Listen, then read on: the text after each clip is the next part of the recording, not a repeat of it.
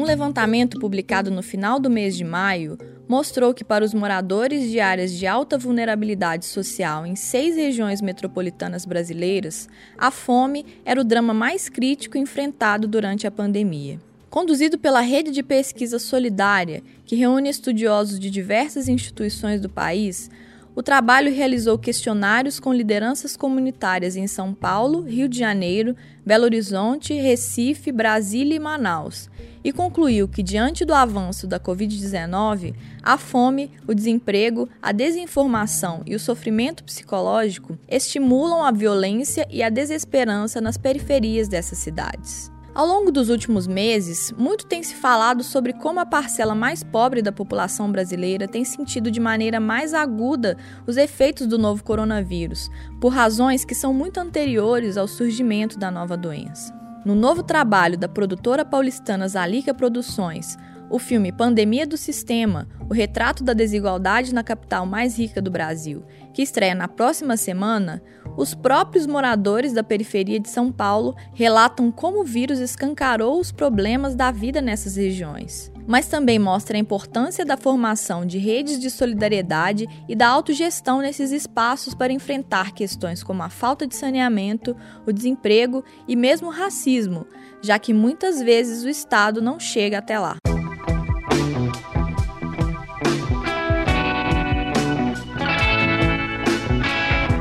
Sou Jéssica Almeida e esse é o Tempo Hábil Entrevista, podcast do jornal O Tempo, que em tempos de coronavírus traz entrevistas sobre assuntos relacionados à pandemia.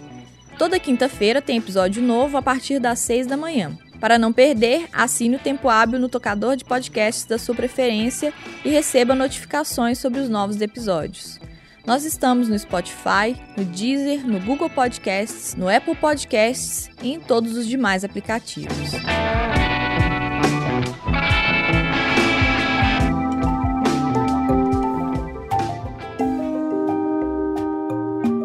O documentário Pandemia do Sistema foi filmado ao longo dos últimos três meses, em ocupações, vilas e favelas nas regiões de Sapopemba, Sacomã, Brasilândia, Capão Redondo, Cidade Ademar e Pedreira. Realizado com recursos próprios e a colaboração de profissionais voluntários, o média-metragem nasceu de inquietações da fundadora das Alica Produções, a fotógrafa e produtora audiovisual Naná Prudêncio. Moradora do Tabuão da Serra, município da Grande São Paulo, ao participar de ações emergenciais em bairros próximos de sua casa, ela decidiu que precisava usar de seu ofício para mostrar uma situação que é agravada pela pandemia, mas tem origem muito antes dela. Para falar das motivações, expectativas e do processo de realização do filme, eu conversei com a diretora Naná Prudêncio. Antes da gente entrar no filme especificamente, eu queria saber o seguinte: ao longo desses meses todos, a gente tem visto muitas reportagens, pesquisas, enfim, sobre como os efeitos da pandemia têm sido sentidos de uma maneira mais aguda nas periferias. Pela sua experiência, pelo que você observou ao circular, seja para fazer o filme ou não, qual é a sua percepção disso? De que forma a pandemia afetou a vida das pessoas que estão nas regiões periféricas? É, como eu venho dizendo, eu acho que a pandemia ela, ela foi. Você tem ali um machucado que está inflamado, mas não está sangrando, nem saindo pus. Sangrando tava, né? Já faz anos já dentro da periferia. Eu já trabalho dentro da periferia e já sentia isso, mas a pandemia ela veio aquela aquela cutucada que, que expande todo o pus eu falo pus, parece nojento, mas é a realidade, assim, dessa ferida que tem dentro da periferia, sabe? Porque eu senti que a pandemia, ela estancou, ela voltou, ela fez a periferia, pelo menos de São Paulo, voltar aos anos 80, 90, da galera passando fome real, assim, já tinha bastante gente passando fome, mas eu acredito que com a pandemia piorou muito, porque a galera passava fome, mas a galera ia pro farol, a galera ia trabalhar de doméstica, era camelô, que aqui em São Paulo temos muitos, e da onde saem os camelôs? Da onde saem as empregadas domésticas, né? Da onde saem os trabalhadores dos grandes shoppings que São Paulo tem? De dentro da periferia. Então, eu acho que a pandemia ela só estancou um problema de desigualdade que o Brasil já tinha, não só São Paulo, porque eu já rodei em outros estados também, mas a gente sabe que o Brasil já tinha essa desigualdade. A pandemia ela só veio para estancar mesmo, assim. Tem famílias que eu já acompanhava com, com a minha fotografia, né, dentro da favela, que não passava fome, por exemplo. E agora com a pandemia passou fome, necessitou de cesta básica de outros moradores de favela ajudarem. E uma coisa muito importante a se dizer que a pandemia estancou é o descaso por isso até, né, já entrando no filme, por isso que o filme chama Pandemia do Sistema, porque a, a pandemia estancou o descaso que os governantes têm com moradores de periferia nesse país, assim, acho que é, é praticamente isso. É, então entrando na questão do filme, eu queria que você falasse a partir dessa sua percepção, como é que surge a ideia do trabalho e como é que ela se relaciona com isso que você estava enxergando? O filme, ele, ele surge, eu estava acompanhando algumas ações, eu como eu te falei, eu já trabalho já dentro da periferia, e aí eu fui percebendo que a periferia precisava falar. Teve um, um momento, pelo menos aqui em São Paulo, que a periferia estava sem voz nenhuma. Tava na, na televisão, estavam culpando a periferia por não ficar em casa, culpando a periferia por tentar ir trabalhar e lotar os ônibus, os grandes terminais, mas não estava assim enxergando o porquê que a periferia estava vivendo uma vida normal, tinha que viver uma vida normal. Só que aí, quando eu ligava, toda vez que eu ligava a TV e que eu ia na ação, eu me sentia incomodada por eu trabalhar com audiovisual. E quando eu estava lá na ação, eu via uma realidade. Quando eu ligava a TV, eu via outra. Eu via a mãe favelada falando 10 segundos e o repórter deduzindo o que está acontecendo dentro da quebrada por um minuto. E aí eu falei, bom, qual é a força que eu tenho? Eu estou aqui entregando cesta básica, mas a força que eu tenho é minha câmera. Então agora não é um momento. Minha mãe ficou super contra eu fazer esse filme no começo, agora tá super, né? De preocupação mesmo pela minha saúde, mas eu precisava, com todos os cuidados, dar voz a essas pessoas. Então, o filme nasceu da necessidade de denunciar mesmo as outras pandemias que existem no nosso sistema e nas nossas periferias. Além do coronavírus, o filme vem para falar do coronatiro, o filme vem para falar do corona fome, do corona miséria, sabe? Do, do corona saúde, do sistema de saúde precário. Então, a gente, a ideia do filme é mostrar que o coronavírus é estranho dizer isso, mas o coronavírus é o vírus que menos nos afeta nesse momento. Tem muita gente dentro da periferia morrendo pelo vírus, mas porque existem os outros vírus. Se não tivesse o corona miséria, o cara não precisava ir trabalhar, então ele não pegava ônibus, não pegava trem, não pegava metrô, porque aqui em São Paulo você tem que atravessar três horas para você chegar no seu serviço, e não voltava para casa com o vírus para sua família. Então eu acho que a ideia do filme é mostrar isso e mostrar também a realidade de que agora nesse momento inflame, quem ajudou a periferia foi a própria periferia. Porque dentro do filme a gente tem lideranças de favela falando como que eles se mobilizaram 90% de forma voluntária para não deixar seus vizinhos, para não deixar pessoas da sua própria viela passar fome. Então, acho que esse é o grande intuito do filme, é fazer as pessoas refletirem sobre essas outras pandemias que a gente vive e a gente juntos procurar solução para isso, né? Porque agora a pandemia mostrou que força a favela tem para se unir e para se ajudar. Só que a favela não consegue fazer sozinho porque a favela não tem capital. Então, acho que a grande ideia do filme é fazer o Brasil todo refletir sobre isso. Entendi. E você falou dessa abordagem que te incomodava dos veículos de imprensa, da televisão. Enfim, eu queria saber como é que o fato de serem você e a sua equipe e não uma reportagem mudou a relação com as pessoas que você ouviu, a relação de fala e de escuta. Como que isso afetou o que elas falaram com você e como é que isso funciona quando elas falam com veículos de imprensa, por exemplo? É, a favela ela tem um medo dos veículos de imprensa grandes, né? Ela tem medo nem vou falar o nome, mas a gente sabe de quem, mas ela, ela tem medo, e tem medo justamente por essa maquiagem que rola nas entrevistas, sabe? Eu mesma já fui entrevistada e já foram muitas entrevistas minhas maquiadas nesses veículos grandes, né? Então a gente, eu acho que na hora que a periferia vê, a, igual eu, teve boa parte dos entrevistados, e principalmente as mulheres entrevistadas, são mulheres de comunidades que eu já conhecia. Então, mesmo que seja, eu moro na zona sul de São Paulo, mas mesmo que seja lá na zona leste, eu já participei de alguma atividade com elas, elas já me viram com uma câmera na mão no meio da favela delas. Então, cria, além de criar uma representatividade por ser uma mulher negra dirigindo a coisa, ainda cria uma eu acho que uma intimidade para poder falar e denunciar da forma que você quer.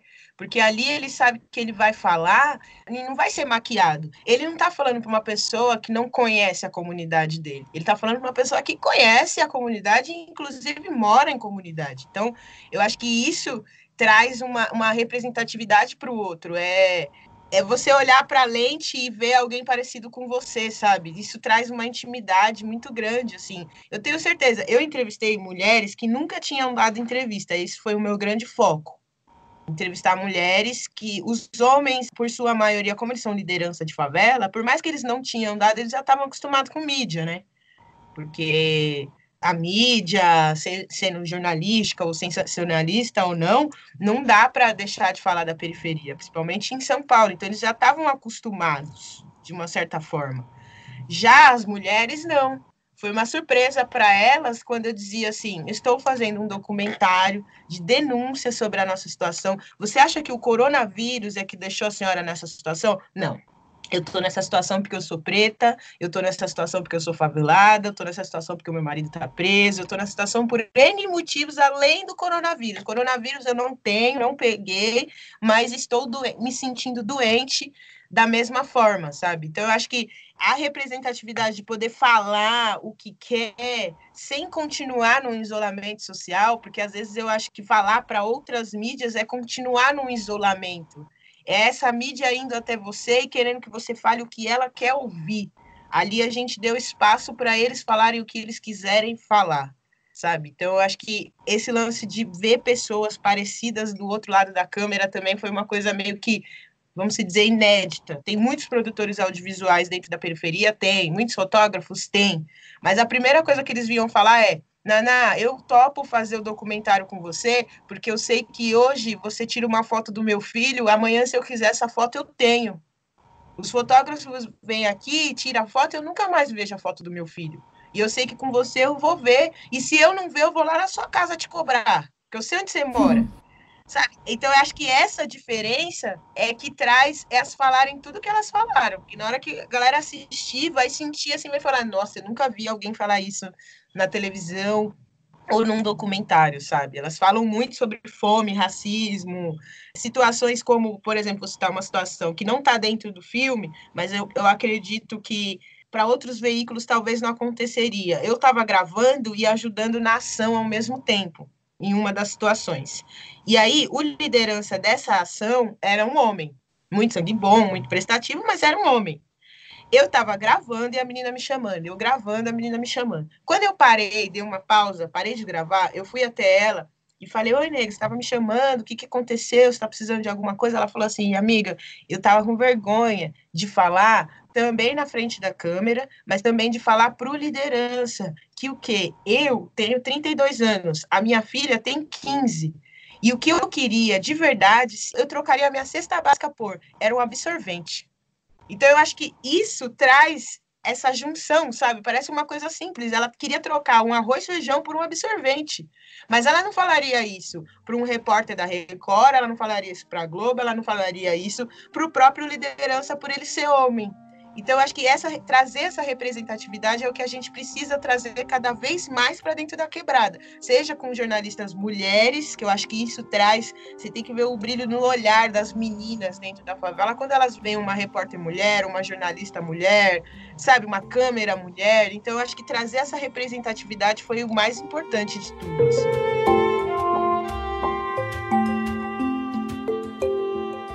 E você mencionou o receio da sua mãe, né? Como é que foi isso de filmar no meio de uma pandemia, com as pessoas lidando com as dificuldades delas, enfim? O que, que você teve que enfrentar que numa situação anterior não tinha acontecido? Eu vou te falar uma coisa. A minha mãe, ela tava com receio da saúde mesmo, máscara. Eu comecei a gravar esse filme há três meses atrás, então tava em flame aqui em São Paulo estava inflamadíssimo o coronavírus. Cada viela que eu entrava tinha 20 famílias, 10 pessoas estavam com coronavírus. Só que é aquilo, os cuidados, tudo mais.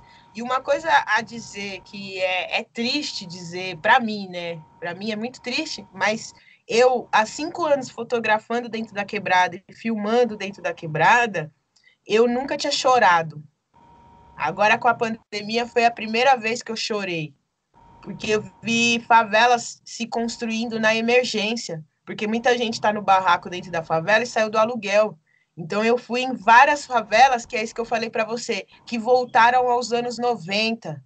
A época, até da época antes Lula, que a galera morava em Madeirite. Então, isso para mim me tocou muito. Me tocou muito a forma que as pessoas estavam passando fome. Eu nunca quis trabalhar com um lado negativo da periferia. Né? Meus trabalhos sempre foi mostrar que a periferia passa necessidade, mas joga futebol, empina pipa, tem o samba, tem o funk. Eu sempre quis mostrar esse lado, sabe? Então, eu acho que a preocupação da minha mãe também era essa, de como a situação. Minha mãe é assistente social, né? Então, de como a situação estava em flame, ia mexer comigo, com o meu emocional, e a preocupação da saúde também, de eu pegar essa, essa doença e passar para a galera da minha família, para os meus vizinhos, né? Ela tinha essa preocupação, mas deu tudo certo. É, eu estava lendo uma entrevista sua para o site Nós Mulheres da Periferia e você disse uma frase que eu achei muito marcante, que é a periferia é a parte da população que é mais cobrada pelos deveres, mas é onde se tem menos direitos. Eu queria te pedir para desenvolver mais esse raciocínio. Como é que você enxerga isso na prática, especialmente no período da pandemia? É, então, é, é um pouco do que eu falei no começo da entrevista juntando com essa situação atemporal de pandemia do sistema, né? Que a periferia é muito cobrada, tipo assim, olha, vamos cobrar que não tenha coronavírus dentro da periferia, fiquem em casa com 600 reais com 10 filhos, que a maioria dentro de favela não conseguiu pegar esses 600 reais por N motivos, porque não tinha internet, porque não tinha o cartão Bolsa Família, porque é casado, mas não conseguiu separar, por N motivos muita gente não conseguiu pegar. Então, tipo assim, você quer que a pessoa fique em casa, mas você não dá estrutura para ela. Os jovens, vai falar dos jovens, principalmente os meninos, homens negros, adolescentes. Você quer que esse menino não atravesse a ponte, né? E coloque uma arma na sua cabeça para te assaltar, mas você não dá estudo, você não dá emprego, você não dá esperança, que é pior, você não dá nenhum, nenhum restígio de sonho para esse garoto. Aí você quer que ele faça 16 anos, 17 anos e resolva prestar um vestibular, ou ele presta um vestibular, porque ele tem estrutura familiar, ele tem cama para isso, ou ele vai trabalhar com 15, 16 anos e muitas vezes o trabalho não é dentro dos direitos dele, que é quando eu quero dizer isso, é você cobrar, mas não dá nada. Você quer que a periferia seja não seja envolvida com crime, não seja envolvida com política, que a periferia não passe fome, mas você não dá nenhuma nada. Nada. Sabe que é assim? Nada. Se o cara tiver contra a lei e ele precisar da polícia, a polícia vai vir pelo dever dele de estar na lei. Mas se ele tiver diante a lei e ele precisar da polícia e dependendo do CEP que ele morar, a polícia não vai vir focada nisso dos direitos dele. Então parece que a partir do momento que você tem um CEP periférico, você tem muito mais deveres do que direitos.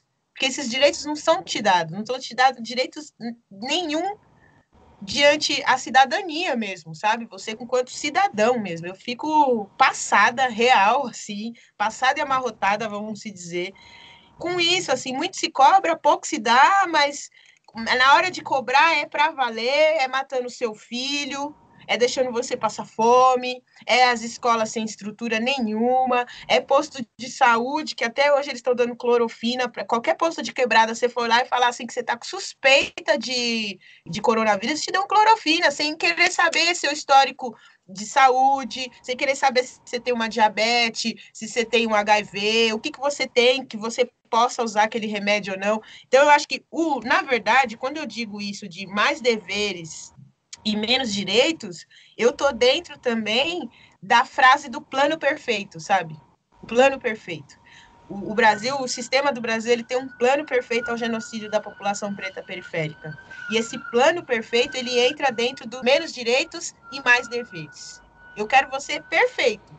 Mas se você bobear, eu vou te matar, eu vou matar seu filho, eu vou fazer seu. Sabe? Então, eu acho que se se olharem, se dar mais direitos, esses deveres vão ser até menos cobrados, porque eles não vão, vão existir de forma menor, porque ninguém quer entrar no mundo do crime. O mundo do crime é uma escolha. Então, eu acho que, que vai focado em tudo isso, sabe? E eu li também recentemente uma reportagem do site Ecoa, do portal UOL, que falava sobre como esse senso de comunidade, de que você já falou um pouco, é uma coisa ancestral que vem lá da época da escravidão e que foi se remodelando ao longo dos anos para se adaptar às mudanças na realidade das pessoas que estão à margem da sociedade brasileira. Enfim, você já falou um pouco disso, mas eu queria te pedir para falar um pouco mais sobre como você enxerga isso, não só das redes de solidariedade que se formam na periferia, mas das pessoas se organizarem para preencher essa lacuna que é deixada pelo Estado e como é que isso aparece no filme. É, o filme ele é focado na frase nós só tem nós, né? Não sei se você viu na entrevista. É, ele é focado na frase nós só tem nós, nós só tem nós em todos os sentidos. E acho que isso é antes da pandemia. E o grande intuito, não só do filme, mas como que está dentro da minha ideologia, e acredito que na ideologia das pessoas que estão em, em minha volta, porque ninguém faz nada sozinho nesse mundo, é que esse nós só tem nós seja maior. Porque tem muita gente que, se entrar nessa frase do nós só tem nós, vai fortalecer muito a gente sabe? Vai fortalecer demais. O que a pandemia provou é que a gente consegue combater a fome sem o sistema político. Isso foi um, um aviso para a periferia, porque agora esse ano tem eleição municipal, aonde atinge diretamente a favela são as eleições municipais. Porque você acha que o presidente sabe que existe, por exemplo, a favela do Morro do Macaco? Você acha que ele se importa com a favela do Morro do Macaco? Mas o prefeito vai ter que se importar, o vereador vai ter que se importar. E agora, como a gente acabou de passar por uma pandemia e quem ajudou a favela foi a favela, por sua maioria, eu acho que agora é a hora da gente, quem tem informação, continuar dando e continuar em cima de quem não tem, para que a gente se fortaleça cada vez mais nesse do nós só tem nós. Que isso significa o quê? Colocar um vereador nosso lá dentro, que não seja nós que dê atenção para nós. Ter jornalistas, ter mídias que realmente querem nos ouvir. Eu acho que isso tudo é um pacote, sabe? Eles têm lá o plano perfeito para destruição, né, para o genocídio de várias formas, que o genocídio não. O genocídio, ontem eu estava falando isso para uma amiga. O genocídio dentro da periferia, pelo menos em São Paulo, até aquele tiro chegar no peito daquele moleque de 15 anos, já aconteceu muita coisa antes. Muita coisa. Muita coisa mesmo. E essa muita coisa é aonde a gente está trabalhando para evitar em cima do nós só tem nós, sabe? Então, cada vez mais gente vir fortalecer esse nós só tem nós, quando vê a gente não está nem precisando deles. Porque força para isso a gente tem. Eu vi foi liderança de favela colocar 18, 20, 30 toneladas de comida dentro da sua própria favela. Eu vi foi isso. Mas eu não vi um vereador levar 5 quilos de arroz. Então eu acho que eu fico, quando eu falo disso da gente se unir, é pensando na gente. É que a gente ainda precisa trazer gente que está corrompida dentro do nosso espaço para o nosso lado. Aí já era. Aí eu acho que o sistema vai ter medo da gente. E só para terminar, você vai fazer o lançamento online do filme agora no dia 4 de agosto, com bate-papo na página do Facebook da Agência de Jornalismo Alma Preta. E seu filme anterior, O Quem Te Penteia, também está disponível para assistir online. Então eu queria te perguntar como é que você trabalha a questão da distribuição dos seus filmes e de que forma você se organiza para fazer eles chegarem nas pessoas em que você quer que eles cheguem o, o filme anterior, o Quem Te Penteia, ele ficou dois anos off, né? A gente fala, ele ficou dois anos rodando só em festivais e instituições com fins não lucrativos, que essa era a ideia do filme. Que para chegar a, a visão a mais pessoas, hoje ele está na TV também, não está só no YouTube, mas ele está rodando também na TV Curtas, TV Brasil, TV Senado. Então, acho que a ideia do Pandemia do Sistema ele vai ser lançado no dia 4, agora na terça-feira que vem, no, no portal do Alma Preta no Facebook, enquanto parceiros nossos nessa denúncia aí. Vai ser através de um bate-papo também com uma das entrevistadas e mais uma convidada, eu e a Semaiá, que é a nossa roteirista e assessora de imprensa, como mediadora. A ideia é fazer com que o filme consiga ter uma rotatividade plural mesmo sabe? Que ele atinja cada vez mais lugares, como chegou em BH, em vocês, como chegou no Distrito Federal. Ele nem saiu ainda, já chegou no Distrito Federal, já chegou no Rio de Janeiro, porque não muda. Por mais que o tema do filme seja o retrato da desigualdade na capital mais rica do Brasil, a gente sabe que as outras menos ricas também passam por isso, né? Mas a gente acha que denunciar a mais rica pode ser que ajude as menos ricas, sabe assim? Então a ideia do filme é circular mesmo, circular em, em locais públicos, circular em vias que a gente consiga, porque só jogar na internet a gente entendeu que a gente não ia conseguir fazer as pessoas refletirem de forma real, sabe?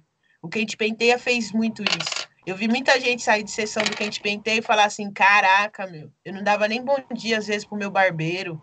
Chegava lá, cortava o cabelo, saía, obrigada, tchau. É uma pessoa que tá ali, sabe? É um profissional que é uma pessoa também que também tem problemas, que também, sabe? Que às vezes está segurando a minha energia, mexendo na minha cabeça, fazer as pessoas refletirem sempre. Eu acho que a intenção da Zalica é a gente fazer cada vez mais filmes para o nosso público real é a periferia.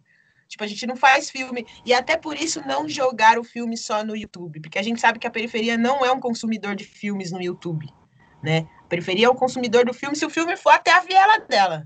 Que essa é a intenção. Naná, era isso. Queria te agradecer. Obrigada pela entrevista e sucesso com o filme. Obrigada, Jéssica, pela atenção.